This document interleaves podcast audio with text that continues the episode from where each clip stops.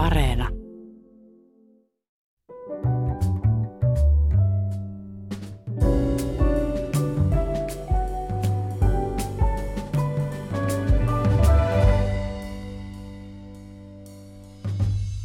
Hyvät ihmiset, kuvitelkaa hetkeksi, että metsän yllä leijailisi hehtaarin kokoinen alus, joka imuroi metsästä kertaheitolla kaikki eläimet.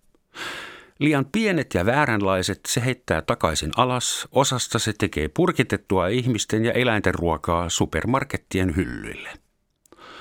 Skenaario on kuin Skifi-elokuvasta ja olisimme sankoin joukoin osoittamassa mieltä tällaista aivotonta raakuutta vastaan. Mutta maailman merillä tämä tapahtuu joka päivä. Ihminen on tyhjentämässä meret ennen näkemättömällä vauhdilla ja teknologialla. Vedestä nostetaan valtavia määriä biomassaa nopeammin kuin se pystyy kasvamaan takaisin ja merten ravintoketjut ovat sekaisin ihmisen toimesta. Mitä kalaa kannattaa enää syödä? Ja mikä on tilanne täällä Suomessa? Onko Itämeren ja Suomenjärvien kalastus kestävällä pohjalla? Kalastuksen kansainvälisistä ja kansallisista erityispiirteistä keskustellaan tänään täällä ja vierainani ovat Helsingin yliopiston kestävyystieteen instituutin professori Sakari Kuikka ja Kalatalouden keskusliiton toiminnanjohtaja Vesa Karttunen. Tervetuloa, hyvää huomenta ja kiitos kun tulitte. Kiitos kun pääsin Kiitoksia, huomenta. Tämä keskustelu lähti osittain liikkeelle ää, niin sanotusta dokumenttielokuvasta, joka on ilmestynyt Netflixiin ja aiheuttanut hyvin paljon kansainvälistäkin mediahuomiota. Se nimi on Seaspiracy ja siinä just väitetään hyvin dramaattisilla keinoilla, että mer- merten tilanne on viittä vaille tai 30 sekuntia vaille 12. Kuinka paljon teidän mielestä siinä oli totta? Kuinka paljon on syytä paniikkiin, jos ajatellaan liikaa kalastusta – No voisin vaikka aloittaa tästä aiheesta. Katsoin sen ihan tätä varten vasiten ja tein vähän muistiinpanoja. Sitä on jonkun verrankin käsitelty tuolla julkisuudessa. Minusta ei itse asiassa ole kysymys dokumentista, enempi kalajutusta, näennäisdokumentista, missä oli ensin päätetty lopputulos, mikä halutaan tehdä, julkistaa ja sitten koottu sekalainen joukko vanhentunutta ja keksittyä tietoa tähän mm. tueksi. Ja sitten vielä lisäksi väritetty joukolla tämmöistä hyvin tunteisiin vetoavaa kuvamateriaalia. Että tässä valossa tätä pitäisi kokonaisuudessaan katsoa, eikä suinkaan minään totuutena. Mm. Mitä Saka? Joo, kyllä mä olen hyvin samaa mieltä kuin Vesa, että tota, et mun mielestä tämä oli elokuva ja Netflixissä se olisi pitänyt elo- laittaa elokuvien luokkaa eikä dokumenttien luokkaa. Siinä on tietty juoni, että ihminen, nuori mies aktivoituu ympäristöasioissa ja sitten löytää webistä yksi, kaksi totuuden, että miten asiat on. Ja, ja tota, sitten kun muut ei ole samaa mieltä, niin tekee johtopäätöksen, että tässä on suuri salaliitto ja, ja tota, niin kuin – sitten yrittää saada asiaa julkisuuteen, mutta ei saa ja sitten jo henkeäkin uhataan tietyissä vaiheissa. Tämä sama mm. teema on käytetty heidän toisessa ö, elokuvassa, joka käsittelee ö, lähinnä nyt niin kuin mm. merehtiöiden tuotantoa, erityisesti lehmien. Et siinä on ihan sama, jopa ajallisesti teemat tulee samoissa kohtiin. Ja tota, tietenkin me, me kaikki suhteudutaan tunteella mereen ja kaikki, jotka on Kuston elokuvia nähnyt, niin se on voimakas se tunne ja siihen, siihen on niin kuin silloin helppo puuttua ja käyttää sitä ikään kuin tämmöisiin asioihin, mutta moraalisesti se on mun mielestä väärin sen takia, että kyllä se ympäristöahdistus, mitä nuoret tänä päivänä kokee, on muutenkin eh, niin kuin voimakas ja pelkillä faktoilla, pelkillä faktoilla niin kuin on niin paljon painoarvoa, että, että, että, että tota, että se, niin kuin, sen pitäisi tehota, mutta, ja sen takia mä en niin kuin tämmöistä hyväksy. Siinä oli muun muassa tämmöisiä, niin kuin, että siinä alussa oli delfiinejä tapettiin ja väitettiin, että ne tapetaan sen takia vaan, että ei ne syö kalaa ja, ja sitten mikä ei pidä paikkaansa Japanissa delfiinejä ehkä valitettavasti ne käytetään sushin raaka-aineena ja sitten lopussa tehtiin johtopäätös, että koska palopäivälaita tapettiin ja verta oli rannassa, että se ei voi olla kestävää se käyttö. Tämmöiset pienet valaskannat on maailmassa kuitenkin aika tällä hetkellä mennyt hyvän suuntaan ja tämmöinen vanha traditio, missä niitä nyt sitten tapetaan tietenkin aika häijön näköisesti, niin, tota, niin se ei niin kuin johda siihen, että se ei olisi kestävän käytön mukaista. Se on pahan näköistä. Totta kai mä olen toimittajana samaa mieltä, että tämä ei ollut dokumenttielokuva, vaan enemmänkin propagandaelokuva. Mutta kuitenkin jäi miettimään, jos murto-osa näistä väitteistä pitää paikkaansa, niin sitten on syytä keskustella ja ehkä myös syytä katsoa tarkemmin ja tehdä jotakin. Ja semmoinen ajatus tuli mieleen, että esimerkiksi kaikki maailman maa-alueet, niin Etelämannerta lukuun ottamatta, niin on jonkun omistuksessa. Joku hoitaa niitä ja niistä käydään taisteluita. Ja jos joku tekee metsälleen tai pellolleen jotakin, niin kaikki näkee sen ja muut reagoi.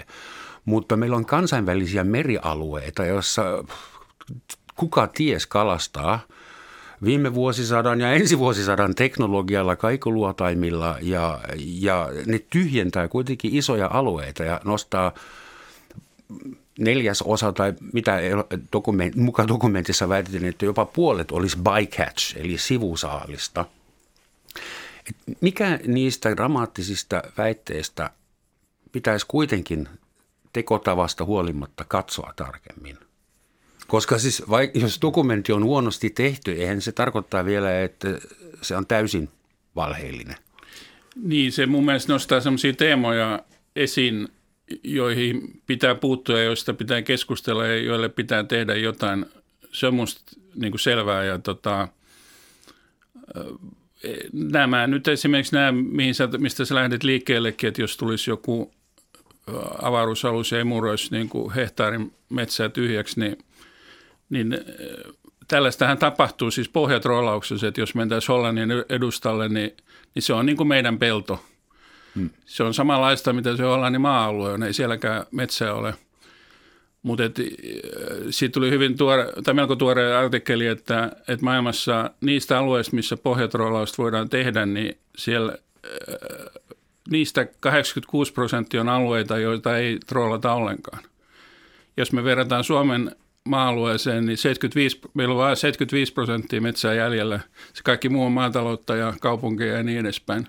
Että kyllä me voimakkaammin niin kuin ikään kuin alkuperäisluontoon ollaan vaikutettu Suomessa kuin mitä tämä kalastus vaikuttaa niin kuin näihin pohjayhteisöihin. Mm.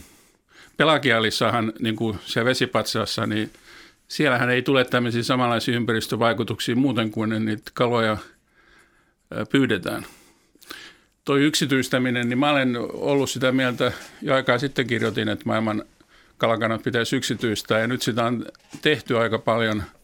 Eli on olemassa tämmöinen kuin vaihdettavissa oleva kiintiö, jonka kalastaja saa, että se omistaa osan kokonaiskiintiöstä, prosenttiosan. Se on ikään kuin osake. Mm-hmm. omistus. Ja silloin kun se on näin, niin silloin yksi, kaksi tuleekin intressi säilyttää sitä pääomaa ja suojella sitä. Ei kannata ylikalastaa, koska se vie sen osakkeen arvon alas. Mm-hmm. Ja esimerkiksi Islannissa ja Uudessa-Seelannissa on molemmissa ollut sellaisia tilanteita, että valtio haluaisi, että kalastetaan enemmän, mutta kalastajat panee hanttiin, koska ne pelkää tämän pääoman arvon niin kuin pienenemistä. Mm-hmm. Että tällaisilla, niin kuin, nämä on tämmöisiä game changereita, että, että kun muutetaan sitä systeemiä tuon verran, luodaan ikään kuin omistajuutta, niin sitten yksi, kaksi aletaankin toimia toisin. Vesa, Tähän... miltä se kuulostaa, että kalakannat yksityisomistukseen? No Suomessahan kalakannat eivät, kukaan ei omista kaloja, mutta kalastusoikeus omistetaan, että Suomen vesialueista valtaosa sisävesialueista ja rannikkoalueet ovat yksityisomistuksessa. Sitten kun mennään sitten tuonne kylänvesirajojen ulkopuolelle, niin sitten tulee näitä valtion vesialueita. Mm että näillä yksityisvesialueilla täytyy olla vesialueen omistajan lupa, jos kalastetaan. Että kyllähän meillä niin kuin aika pitkälle tämä on, meillä on hoidettu tätä kautta. Tähän dokumenttiin palatakseni vielä, Sakari tuossa nosti esiin, että teemathan on tärkeitä. Siinä täytyy kyllä se tunnustaa, että nämä ovat tämmöisiä teemoja, mitä on syytä käsitellä, mutta tota, se kuinka tätä on tässä dokumentissa käsitelty, niin siitä voidaan olla montaakin mieltä. Esimerkiksi siinä puhuttiin näistä sivusaalisongelmista. 40 prosenttia saadusta saalista heitetään pois, oli väite. Tosiasiassa tutkimustietoon perustuva tilanne tällä hetkellä on arviolta noin 10 prosenttia. Toki sekin on liikaa, jos ajatellaan, että maailmassa on kuitenkin jatkuva tarve eläinproteiinille, että kaikki tulisi käyttöön. Sitten siinä puhuttiin esimerkiksi merikilpikonneista USAssa 250 000 jää sivusaaliksi. Tämän hetken arviotilanne, että se on noin 4600 eli 50-kertainen määrä on liioteltu mm. tässä dokumentissa ja tämä menee kautta linjan kaikissa näissä dokumentin väitteissä, että siellä on joko vanhentunutta tai erittäin vahvasti liioteltua tietoa. Mutta teemat sinänsä on tärkeitä ja tulee huomioida.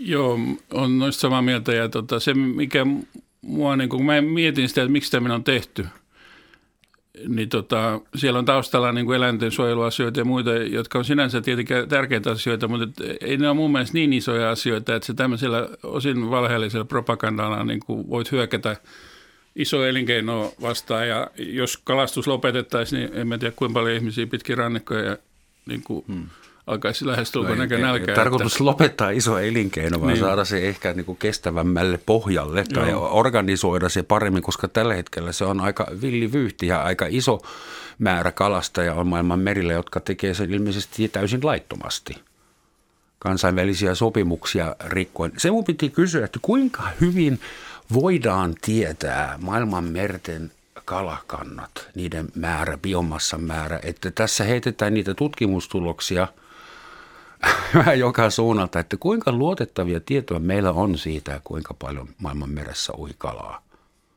Ja kuinka nopeasti se uusiutuu esimerkiksi. Joo. Tota, voisi taas tuosta metsäesimerkistä lähteä liikkeelle, että nythän kiistellään siitä, että kuinka paljon EU-alueella on metsää hakattu. Vaikka metsästä on niin kuin satelliittikuvia ja, ja saadaan, voidaan tarpeen tulee mennä yksilökohtaisesti laskemaan puut metsästä, niin tota, niin se, sekin oli vaikeaa. Ja kalat on, kun ne on vedellä, niin se on, on todella vaikeaa, että näiden kaikuluotaimien saadaan niin pieni viipale siitä kokonaisvesimassasta niin kuin käyty läpi, millä sitten yritetään laskea tieteellisesti, että paljonko siellä on kalaa, että, että se on väistämättä epävarmaa. Mutta tämä kehittyy koko ajan ja nyt sitä mukaan kun laskenta kehittyy, niin tulee hyvin uudenlaisia tuloksia itse asiassa. Että Fahan on julkaissut pitkään niin kuin semmoista tilastoa tota, kalakantojen tilasta, mutta ne on aika semmoisia karkeisia menetelmiä. Siellä ei Antaisi ole kauheasti kuka ihmisiä. julkaisu? FAO. FAO? Joo. Joka on? Se on siis maailman,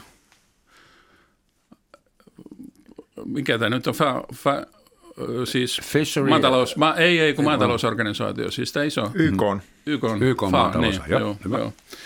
Niin tota, ne, sitä ei tehdä kovin suurella niin kuin, työvoimalla, mutta nyt kun esimerkiksi on saatu sit maailman pohjakalakannoista, joita on aina pidetty kaikkein voimakkaimmin hyödynnettyinä, niin niistä on saatu uutta tietoa, niin nyt ihan vasta julkaistiin viime viikolla niin tota, paperi, missä todetaan, että, että alikalastuksen takia menetetään vuodessa 1,7 miljardia euroa. Että on, on paikallisia kantoja, joita ei enää niin voimakkaasti kalasteta ja, ja kaikki se, mitä on nyt tehty kansainvälisesti, niin se johtaa tämmöisiin muutoksiin. Ja, ja mun mielestä näiden, se, että me saadaan muutoksia aikaiseksi, niin se on hirveän tärkeää luoda niin kuin optimismia siihen, että muitakin ympäristöongelmia voidaan ratkoa. Tämä on yksinkertainen ongelma verrattuna ilmastonmuutokseen. Sä olit ainakin yhdessä kirjoituksessasi sitä mieltä, että kalakannat ovat jopa kasvamaan päin. Joo, tämä sama tutkija kalatalouden suuri nimi Ray, Ray Hilborn niin on julkaissut artikkelin, jossa tota, niin kuin kaikista niistä kalakannoista, joista on tieteellistä tietoa, niin niistä suurin, suurin osa on niin kuin kasvusuunnassa. Sitten on, on, on sellaisia niin kuin paikallisia rannikkojen kalakantoja, joista ei ole vastaavia tilastoja ja tieteellistä materiaalia olemassa, niistä ei voida sanoa – ja ne on ehkä niin kuin suuremmassa riskissä. Että, ja niin, se, mikä siinä on, että niissä on sitten biodiversiteetistä paljon isompi osa. Että nämä isot kannat, niin niiden lajien lukumäärä itse asiassa ei ole niin kauhean iso. Mutta mitä lähemmäksi rannikkoa tullaan, niin sitä enemmän on semmoisia pieniä paikallisia mahdollisia biodiversity hotspotteja, joiden, joiden, joista huolehti, huolehtiminen on hirveän vaikea niin kuin kalastuksen säätelyn kannalta, jotka on usein sitten myös paikallisten ihmisten hyödyntämä.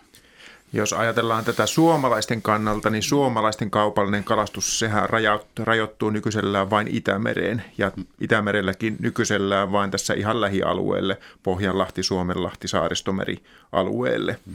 Itämeren turskakannat on sen verran heikossa hapessa, että nyt ei ole enää tuolla eteläisellä Itämerelläkään pyyntiä. Vielä 70-luvulla meillä oli tuolla Pohjanmeren puolella silli kalastusta, mutta tota, se jäi sinne 70-luvulle, että nykyisin pyydetään vain lähi, lähialueilla ja Itämerihän on varmasti maailman tutkituimpia meriä ja seuranta on hyvin voimakas. Kalastuksen säätely on hyvin voimakas. Tähän Itämereen tullaan just, mutta Suomihan on EU-jäsen – ja EU kalastaa Afrikan edustalla, eli niin kuin mutkan kautta ollaan kuitenkin siinä mukana, mutta Sitä siis siellä ei ole suomalaisia kyllä. kalastajia. Mutta... Kyllä. Silloin kun Suomi liittyi EU-hun 95, silloin itse selvittelin, että miten nämä EU-budjetit menee. Silloinhan EU-budjetista hyvin huomattava osa meni nimenomaan tämmöisillä kaukomailta hankittaviin kalastuskiintiöiden, kalastusmahdollisuuksien hankintaan.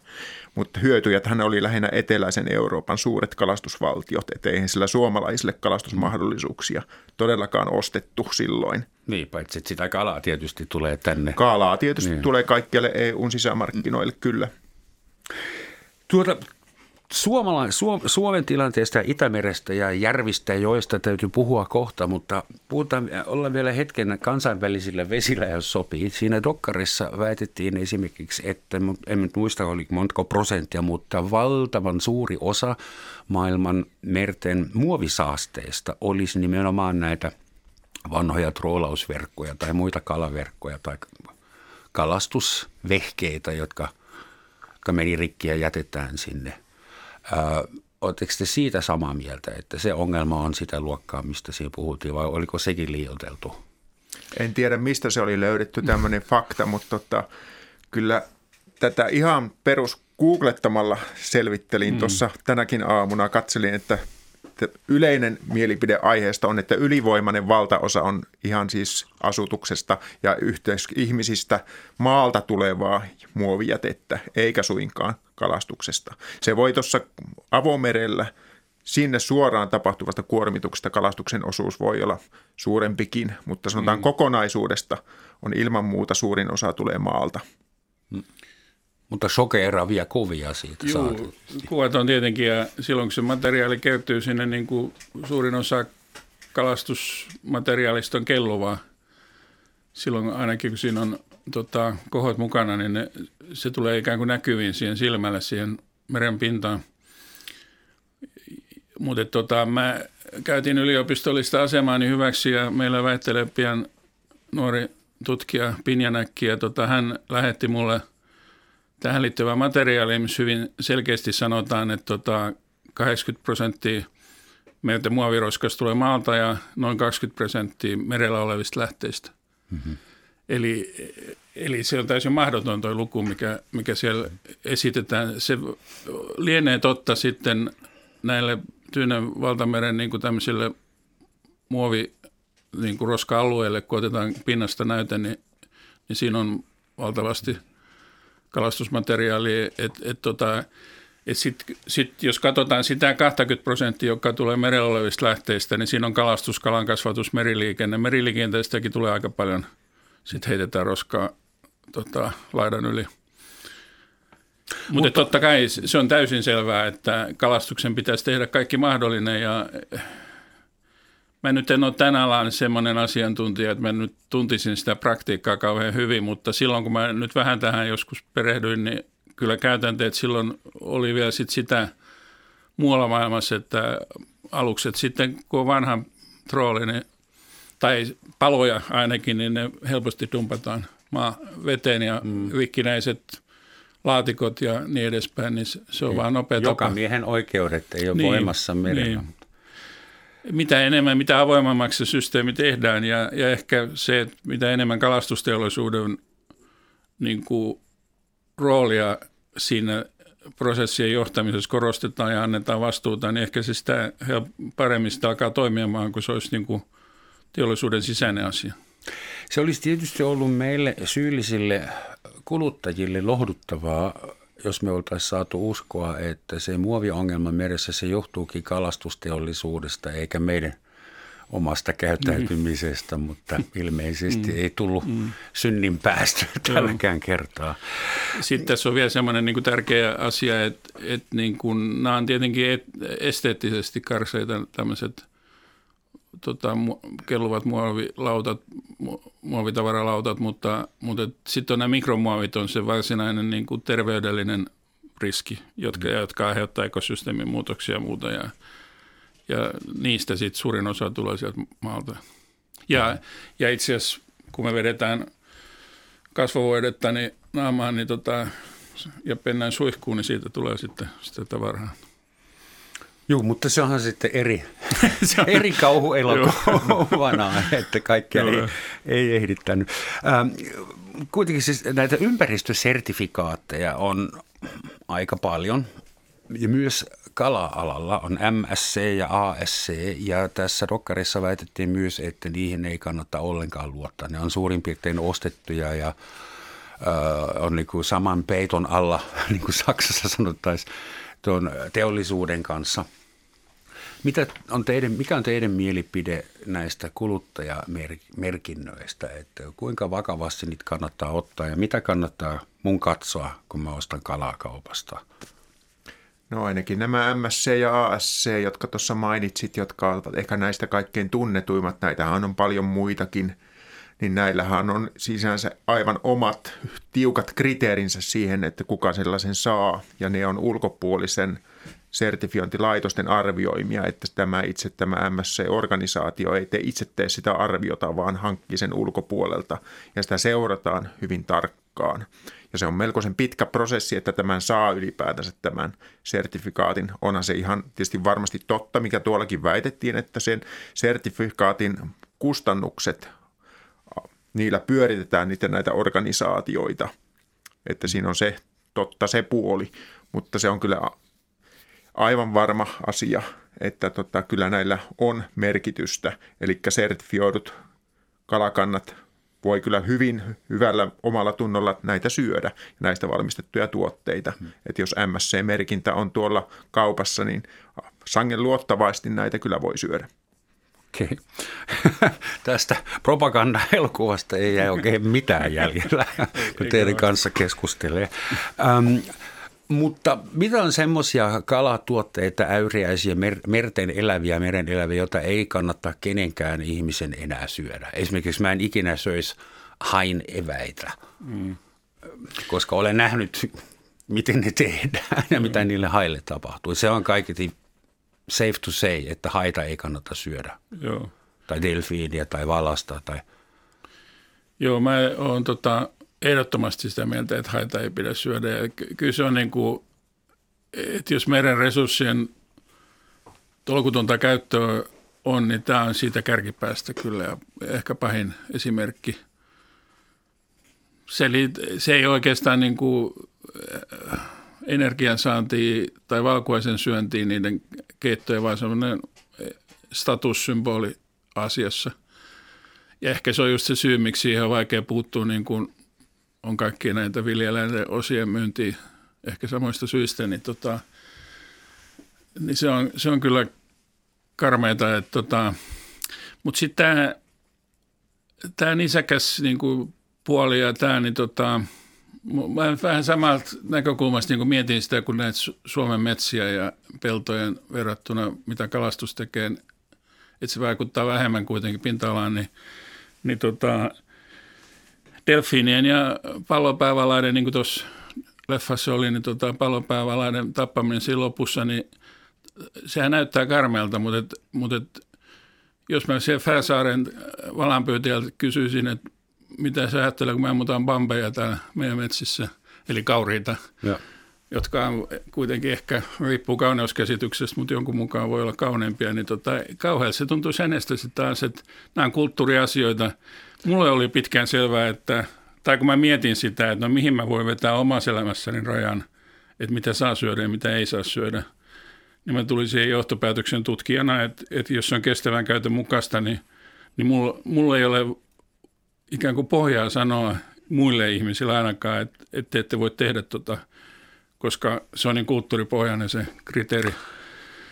Mutta tota, sitten toisaalta täytyy myöntää, että sitten kun mä näin tota, perheen kanssa tiellä Ilvesemon ja kolme pentua, niin kyllä mä rupesin heti vastustaa Ilveksen metsästystä. Se oli vain yksinkertaisesti liian kaunis. Mm-hmm. Niin kuin, ja mä halusin, että mahdollisimman moni näkee sen. Ja tietenkin valaisiin liittyy vähän samanlainen asia. Että. Niin se on aina sama ongelma, miksi inuitit saavat tappaa vielä mm. ää, hylkeitä – koska ovat inuitteja ja heillä on joku kulttuurinen perin, perinteinen oikeus. Mun mielestä se on kyseenalaista, koska kaikki saksalaiset sanoivat, että hei mekin halutaan. Mm. Mä just löysin sisäisen inuittini, niin ei, ei näy loppua. Mm. Sen, mm. Niin. Se, sen takia, että joku on tehty 300 tai 3000 vuotta samalla tavalla ja siitä on tullut perinne, niin mun mielestä se ei tarkoita vielä sitä, että sitä pitäisi sen mm. takia jatkaa. Tie, tiedehän ei tämmöisiä voida, voi antaa ratkaisua, se on täysin arvo, arvovalinta. Että tota, mm. Ehkä esimerkkien vertailulla voi tiedä jollain tavalla käynnistää keskustelua, mutta ei muuta. Tähän asti tämä on ollut oikein positiivinen keskustelu. Te olitte kaikista sitä mieltä, että tilanne ei ole suinkaan niin alarmistisen hälyttävä. Mutta puhutaan Suomesta. Muistutetaan ensin kuuntelijat siitä, että tämä on Yleisradio, Yle Radio 1, Romansatsin maamikirja. Tänään puhutaan kalastuksesta kansainvälisesti ja Suomessa ja studiossa vieraanani ovat Helsingin yliopiston kestävyystieteen instituutin professori Sakari Kuikka ja Kalatalouden keskusliiton toiminnanjohtaja Vesa Karttunen. Suomalaiset syövät kalaa keskimäärin 15 kiloa vuodessa per henki ja noin 80 kiloa lihaa per henki. Se on musta aika yllättävää, kun on 188 000 järveä ja tuhat kilometriä rannikkoa. Mm. Sanotaan noin EU-tasolla suomalaistahan on kuitenkin melkoista kalansyöjä kansaa, että mehän sijoitutaan ihan tuonne kärkipäähän kalojen syöjänä. Mutta on kyllä totta, että kyllä Suomalle, Suomen kalavarat ja vedet antaisi mahdollisuuden huomattavasti suurempaankin kalan käyttöön. Mikä erityisesti on Suomen kalan käytössä ja oikeastaan ikävää se, että tästä syödystä kalasta valtaosa on ulkomailta tuotua vaikka periaatteessa kalavarat antaisi mahdollisuuden syödä vaikka lähes täysin kotimaista alkuperää olevaa kalaa. Se on kaikista hurjinta, että Suomessa ostetusta kalasta yli 80 prosenttia on tuotu ulkomailta. Tuhansien järvien maahan tuodaan kalaa. Ei päässä Norjasta. Noin puolet Suomeen tuodusta kalasta on Norjassa kasvatettua lohta. Et onko teillä, hyvät kalamiehet, joku selitys tähän, että miksi suomalaiset menevät merta kauemmas hakemaan kalansa? Mikä siinä norjalaisessa lohessa on niin? Norjalaista lohta on helppo saada. Se tulee tuosta rekalla rajan yli tänään tilaa, niin siellä on huomenna yli huomenna on sitten rekkalasti pihalla. Sen varaa on helppo rakentaa esimerkiksi suurkeittiötoimintaa – että tota, Suomessa kotimainen kansallinen tuotanto ei ole ollut niin tuotantovarmaa. EU-hun liityttiin, niin meidän kansallinen kalanviljely esimerkiksi joutui kohtaamaan niin suuren paineen tuolta ulkomailta tuotavalla Norjasta tulevalla lohella, että kotimainen kalanviljely ei pärjännyt siinä kisassa. Ja täällä sitä tehostettiin vielä tiukentamalla kansallista lupapolitiikkaa, että meillä kansallinen kalanviljely ajettiin hyvin lyhyessä ajassa – paljon pienemmä, pienempään, pienemmälle tasolle. Mm. Että sitä ollaan nyt pikkuhiljaa sitten sieltä toivon mukaan taas pääsemässä taas no, nousu. Ollaanko sitä jälleen rakentamassa jollain tavalla? Se on, meillä on tämmöinen kansallinen kotimaisen kalan edistämisohjelma ihan nykyisessä hallitusohjelmassa. Odotetaan sen julkistamista ihan näinä aikoina. Siellä yhtenä osana on nimenomaan tämä kotimaisen kalanviljelyn lisääminen. Ja mm. toiveessa on, että sillä Puhutaanko pystytään... makeaveden kalanviljelystä vai mer- merivedestä? Sekä, sekä sitä, että... sitä ei rajoiteta siinä, ei okay. jaeta mitenkään eri tavalla, mutta jos halutaan suurta massaa tuottaa, niin kyllä se verkkokassi, kasvatus meressä on edelleenkin se kaikkein tuotannon kannalta kaikkein paras keino. Ja että onko lohi sitten se, se kala, jota kannattaa kasvattaa, vai onko niin, muita hyviä kir- lajeja? Lohta ei Suomessa kasvateta, se on nimenomaan kirjolohi, mikä niin, on jo. meidän tärkein viljelylajimme. Ja se on kyllä suunnitelmissa, että sitä pystyttäisiin huomattavasti kasvattamaan nykytasosta ja korvaamaan tätä Norjan lohen tuontia tällä kotimaisella kirjolohella. eikö se ollut sateenkaarirausku ennen kuin joku kalliopäinen politiikko keksi sille paremman? Sateenkaarirautu-nimitystä Rautu, todellakin niin. joskus, joskus käytettiin. Niin, mutta siis äh, miten norjalainen lohi maksaa kympin per kilo suurin piirtein lonkalta heitettynä ja suomalainen kuha maksaa 30 per, per kilo. Mm. Niin kuin, kuinka suomalainen kala voi kilpailla sitten? Syvä no, hiljaisuus. Joo, ei se, kyllä mä luulen, että tuosta varmaan saadaankin sellainen kilpailukykyinen tuote vielä ja Mä olin aika, aikaisemmin hyvin kriittinen sen suhteen, mutta nyt kun siihen on otettu re, sellainen rehu, joka Itämerestä pyydetään, tai ei, ei kaikki siihen rehun osaset ole sitä, mutta, mutta aika iso osa, niin, niin se on hyvin sellaista paikallista bisnestä, että Selkämerellä trollataan ja sitten viedään Saaristomerelle tota, sinne kalajahotehtaalle ja, ja sitten se tulee takaisin sieltä. Et sen niin kuin hiilijalanjälki on aika pieni ja, ja tietenkin kun se, siinä kierrätetään ravinteita, tai oikeastaan niin kierrätetään ravinteita siinä mielessä, että ne menee sitten siihen kirjoloheen ja sitten ihminen syö sen kirjoloheen. Ja itse asiassa sitten käy niin jopa, että kun ihminen toimittaa sen, ne ravinteet takaisin kiertoon, niin ne menee jätevesiputsareihin ne ravinteet, että jopa voisi ehkä väittää, että se vähentää ravinteita eikä pelkästään kierrätä. Mutta tota, se, että miten ne sijoitetaan, niin se on sitten niin kuin, että silloin jos ne tuodaan saaristoon, niin se aina lohkaa jonkun maanomistajan tai mökinomistajan niin kuin etua, että se, siinä on se paikallinen vedenlaatuongelma ja hajut ja muut. Et, et nyt kun kehittyy se tekniikka niin, että sitä voidaan viedä yhä ulomas avoimille vesille, niin, niin kyllä se mun mielestä aika perusteltua toimintaa on. Nor- Norja muistaakseni on kolmanneksi suurin kalan viejä, kun arvon mukaan lasketaan maailmassa. He on tehnyt valtavan bisneksen siitä ja tota, se, en mä tiedä, heijastuuko se öljyrahaa jotenkin niin kuin jonkinlaisten tukiaisten kautta siihen hintatasoon vai ei, mutta se on houkutteleva tuote. Mä kulinaristisista syistä on luopunut siitä. Musta se niin kuin maku Sano ja, se vain ääneen. maku ja maitto on tota, se, miltä se tuntuu suussa, niin häviää suomalaiselle no. kirjolohelle kyllä. Kun sä puhut niin kuin mausta ja nautinnosta ja ruoasta, niin suomalaisten ruokatottumukset ovat mullistuneet 35 vuoden aikana. Kun mä oon saanut olla mukana, ei täällä ollut mitään tähtihedelmiä eikä, eikä basiliikaa eikä pestoa semmoista vielä 80-luvulla. Ja 80-luvulla suomalaiset söivät silakkaa yli 30 miljoonaa kiloa vuodessa. Silakka oli silloin mm. enemmän kansalliskala kuin norjalainen lohi nyt. Mm. Ja äh, viimeinen luku, nykyinen kulutus on enää kymmes, kymmenes osa siitä, 3,5 miljoonaa kilo, kilo silakkaa syödään. Niin jos suomalaiset ei syö sitä kalaa, niin olisiko, on, onko siinä niinku se, se ongelman juuri?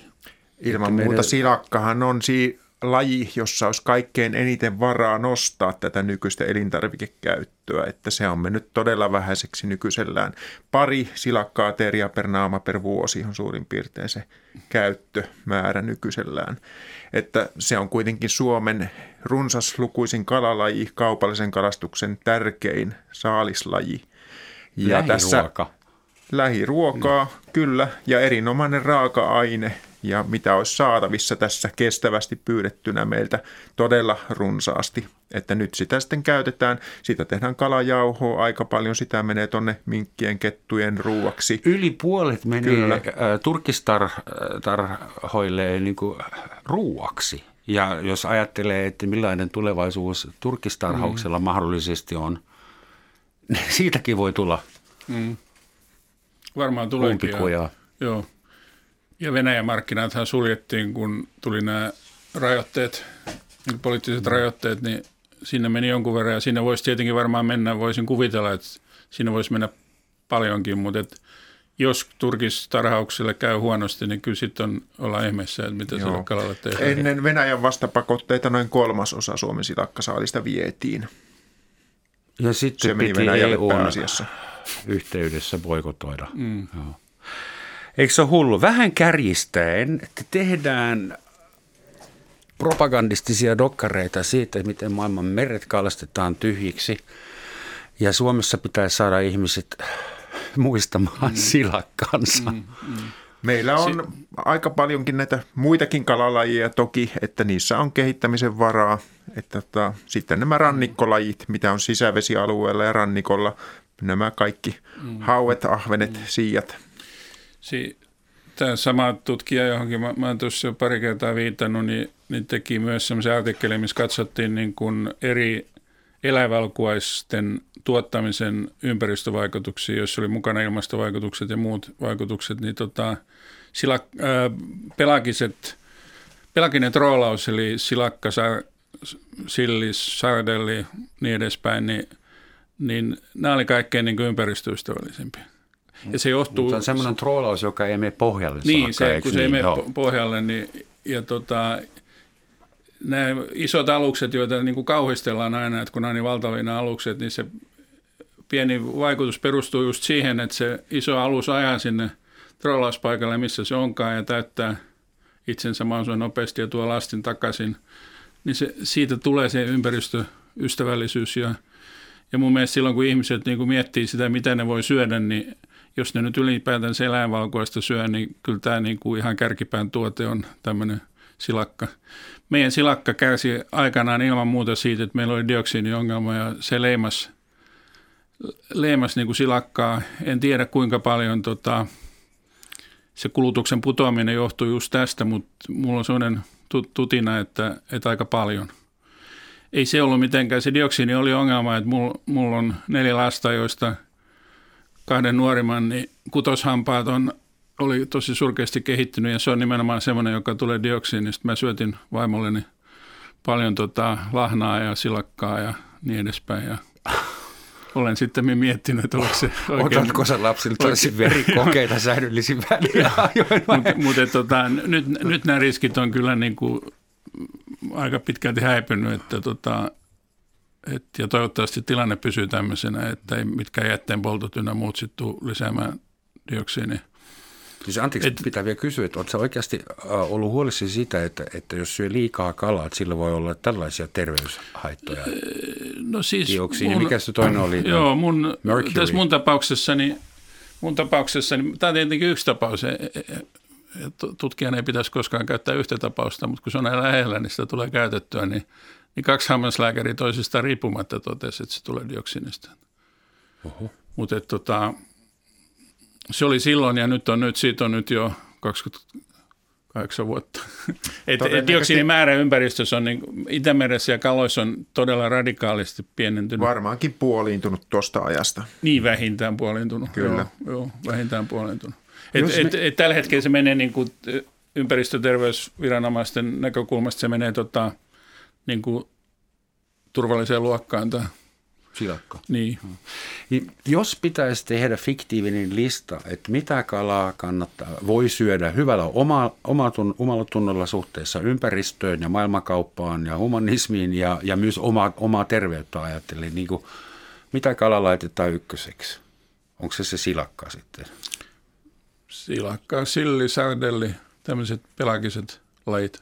Pienet. Niiden biomassat on valtavat ja vaikka niitä kalastettaisiin aika paljon, niin kyllä niitä, niitä riittää silti niin kuin niille pedoille, jotka niitä syö, just nisäkkäät ja lin, merilinnut ja tämmöiset, niin et ei, ei, niin, ei, ei sieltä tule niin kuin ravinto-ongelmaa kyllä.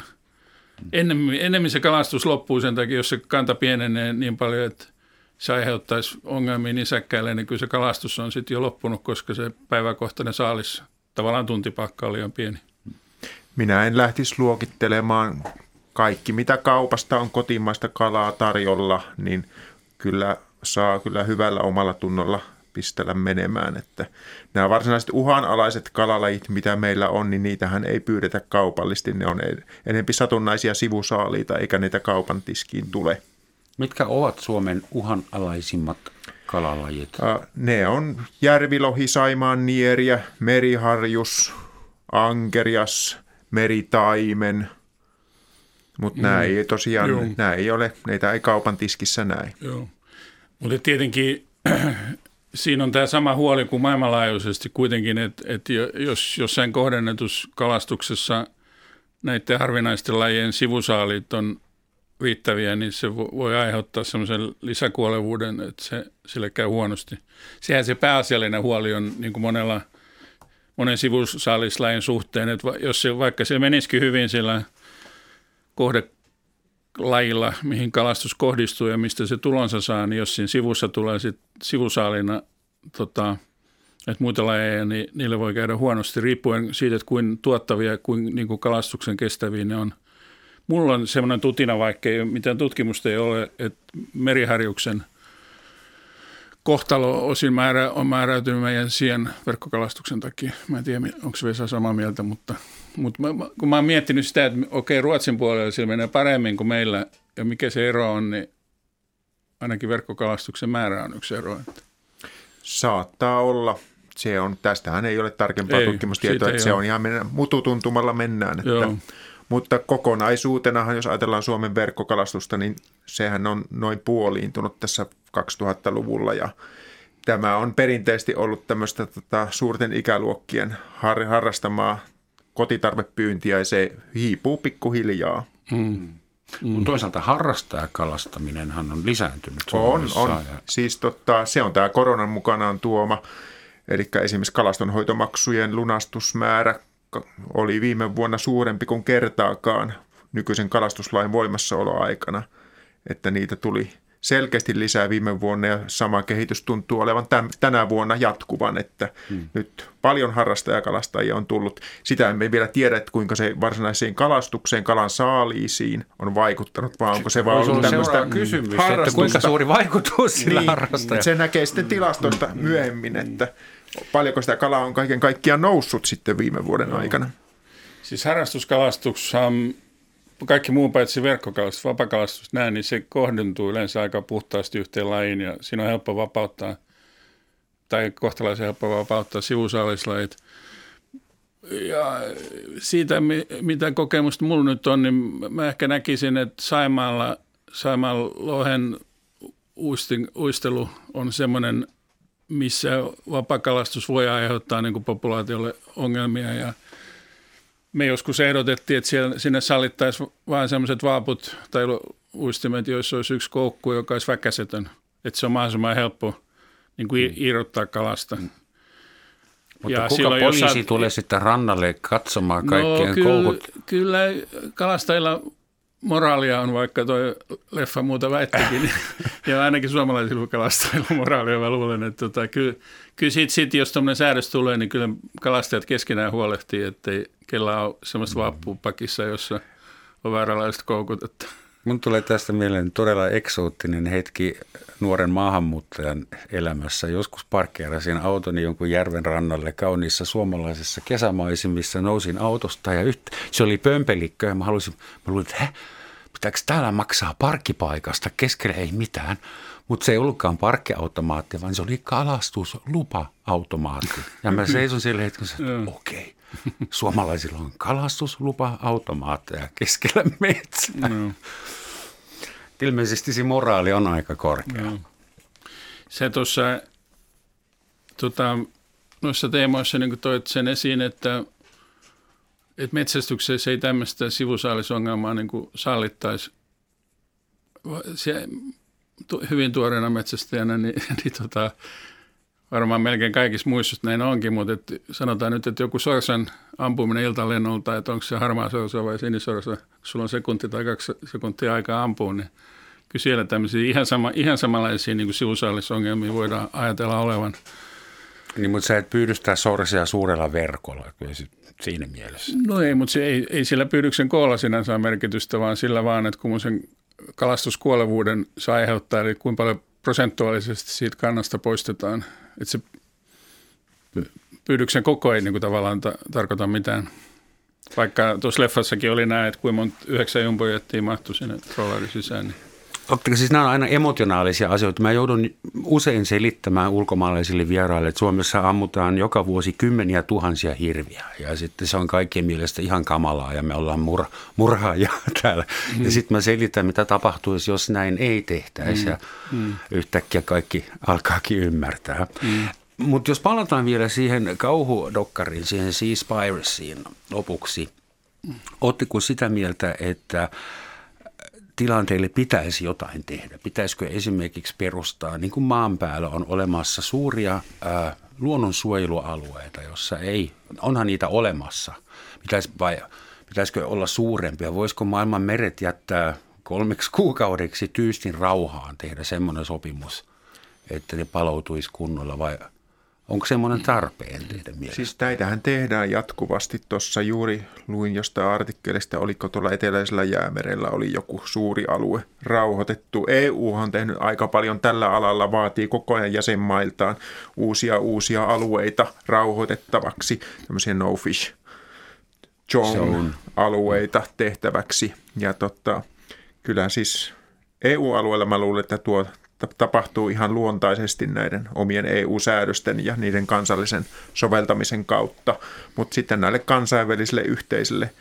yhteisessä käytössä oleville vesialueille, niin epäilemättä ei haitaaksi olisi, vaikka siellä olisi ja... tämmöisiä. Se on näitä aika isonkin mittakaavan tämmöisiä suljettuja alueita on esimerkiksi Pohjanmerellä, just mä viittasin Hollannin edustaan, niin se, siellä on ollut ja ja kyllä niiden vaikutus on ihan selkeä, että, että mitä paikallisempi se kala on, niin että se ei vaella pois siltä suljetulta alueelta, niin sitä enemmän sinne ikään kuin saadaan synnytettyä semmoista säästettyä kalakantaa, joka sitten toisaalta lisääntyy tehokkaasti ja tuottaa sitä kautta jälkeläisiä siihen niin kuin niille alueille, missä voidaan, voidaan kalastaa. Niin kyllä se, kyllä se on niin kuin ehdottoman tehokasta niin kuin kalakantojen suojelu ja se on sitä tehokkaampaa, mitä ikään kuin kalan näkökulmasta suosiollisempi se alue on, eli että mitä enemmän siinä kalaa kertyy siitä kokonaiskalakannasta, niin, mutta se myös tarkoittaa sit sitä, että jos sinne kerran kertyy paljon kalaa, niin sen yksikkösaalit, mitä ne sieltä saadaan päivässä, on niin korkeat, että se tavallaan se joko suora taloudellinen hinta tai ainakin poliittinen hinta niin kuin sulkea se alue on, on korkea. Mutta mut just nämä, niin kuin, yksi privatisointi, se yksityistäminen, eli että synnytetään niin omistajuus, niin se saattaisi tehdä helpommaksi sen, että no okei, sitten me sovitaan osakeyhtiönä yhdessä, että tämä on meidän rauhoitettu alue. Niiden rajoille tuppaa syntymään kovat kalastuspaineet, koska sieltä aina osa niistä niin kuin valuu rajan va, yli. Valuu rajan yli ja siellä on heti, heti trooli vastassa, niin, niin tota, semmoista tapahtuu, mutta ky, kyllä se niin kuin, kyllä mä, mun ne on niin kuin hyviä. Ne on sellaisia varmistusjärjestelmiä, että jos menee huonosti, niin sit se ainakin toimii. Tämä on mielenkiintoinen äh, visio, mutta kuinka käytännössä saataisiin merten sisältö yksityisomistukseen? Millaisilla sopimuksilla? No mä en tarkoita nyt tätä yksityistämistä just tällä, että, että niistä kokonaiskiintiöistä annetaan osa kalastajille – että kalastusteollisuus saa ikään kuin osan sen kannan tuottavuudesta, ei ehkä kantaa, mutta sen tuottavuuden. Ja, ja silloin siihen tulee tavallaan osakeyhtiöpohjainen homma. Me, meillä Suomessa näiden rahoitusalueiden käyttö, niin siitä on hyvin tuore tutkimus Suomen ympäristökeskuksesta, niin tota, että hyvin pienellä rahoitusalueiden lisääntymisellä, lisäämisellä saataisiin erittäin suuret vaikutukset aikaiseksi, jos se kohdennettaisiin sinne, missä biodiversiteetti on kaikkein eniten. Ja ainakin noin silmällä katsoen, kun mä kattelin niitä karttoja, niin tuli semmoinen mielikuva, että ne on hyvin samoja alueita, missä, mitkä on tärkeitä kalan lisääntymiselle. Että siellä on semmoista kasvillisuutta ja muuta, jotka on mädille niin kuin hyvin alustoja ja noin, niin siis saataisiin myös sit kalastuksellisia hyötyjä – mutta tässä tullaan ehkä Vesan järjestön alueelle, että et ne on niin yksityisiä vesiä, sitten täytyy maksaa aika paljon ja jos ne rauhoitetaan. Et me, me, Suomi, on, Suomi ja Ruotsi, Ruotsin itärannikko ollaan poikkeuksellisia siinä, että meillä omistetaan yksityisesti vettä. Yleensähän maailmalla valtio voi päättää vesialueista, mitä se haluaa, Mutta ei se tarvitse kellekään maksaa. osa meidän meristä on kansainvälisiä. Sitähän mä tarkoitan, että jos, jos ne jaettaisiin vaikka kansallisvaltioiden kesken – niin jokainen vesialue olisi jonkun omistuksessa ja joku ehkä huolehtisi siitä. Ei olisi semmoista yhteistä no man's land tai no man's sea. Pitäisikö kansainvälisistä merialueista luopua tulevaisuudesta? Joo. Hyvin hankala, se jätetään, poli- kysymys. jätetään se. Se on poli- poliittinen kysymys. On meillä kuitenkin se 200 meripenin kulman EEC-alue mm. tällä hetkellä, mikä on kansallisessa määräntävallassa, joka on kohtuullisen iso kuitenkin. Joo. Ainakin Suomen kannalta se kattaa mennen tullen kaikki Joo. käytössä olevat kalastusalueet. Ja ky- kyllä se sitten esimerkiksi just tästä pohjakalakalastuksesta, troola, pohjatroolauksesta, niin varmaan aika ison osan alueen kattaa. Että sitten kun mennään ulospäin, niin alkaa olla syvyydet semmoisia, että ei välttämättä enää voi troolata vipualueesta. Mutta sitten nämä ison avoimien merien kalastukset, joita tonnikalapyyntikin on, joissa just näitä delfiinin sivusaaliita on tosi korkeita lukuja, niin ne on sitä kansainvälistä vettä, että en mä tiedä, ma- maiden on vaan vaikea saada kunnon sopimuksia. Että, Varsinkin että kyllä rauhanomaisella Niin. tavalla. Niin, kyllä mä näen, että se kuitenkin se kokonaiskiintiö, eli se, että annetaan niin kuin tietty osuus saalista tietyille maille, niin se on se poliittisesti realistisin tapa edetä. Ja se sitten jää kansallisvaltioiden asiaksi seurata sitä, että näitä noudatetaan. EU-tasollahan tämä on hyvin pitkälle vietynä. On satelliittiseurannat ollut jo 20 vuotta troolareissa. Koko ajan nähdään, missä meidän troolarit liikkuu. Ja sitten sinne pystyy valvojat menemään, tietävät tismalle, missä troolari on mene. Voivat mennä tekemään pistotarkastuksia ja näitähän tehdään. Heitetään tuo kala takaisin mereen, se on vääränlainen. se on hyvin va- vahva tämmöinen valvonta-automaatti olemassa ja koko ajan kiristyy vain. Että tota, en pitäisi, että ainakaan suomalaisten kalastuksen kannalta kannattaisi miettiä, että onko tämä nyt laillisesti pyydettyä saalista vai ei. Suuret kiitokset Vesa ja Sakari. Minä otan tästä mukaan ainakin yhden tärkeän lauseen, että kaikki kalat, jotka suomalaisesta kaupan hyllystä löytyy, niin niitä voi syödä hyvällä omatunnolla. Näin täällä väitettiin. Olen samaa mieltä. Hyvä. Kiitoksia tästä. Ja lopuksi vielä oikein syvällinen sitaatti, ja se on Cree-intiaani, anteeksi, Pohjois-Amerikan alkuperäisheimon yhteisön suusta. Vasta sitten, kun viimeinen puu on kaadettu, vasta sitten, kun viimeinen joki on myrkytetty, vasta sitten, kun viimeinen kala on pyydetty, vasta sitten te huomaatte, ettei rahaa voi syödä. Kiitos ja hei.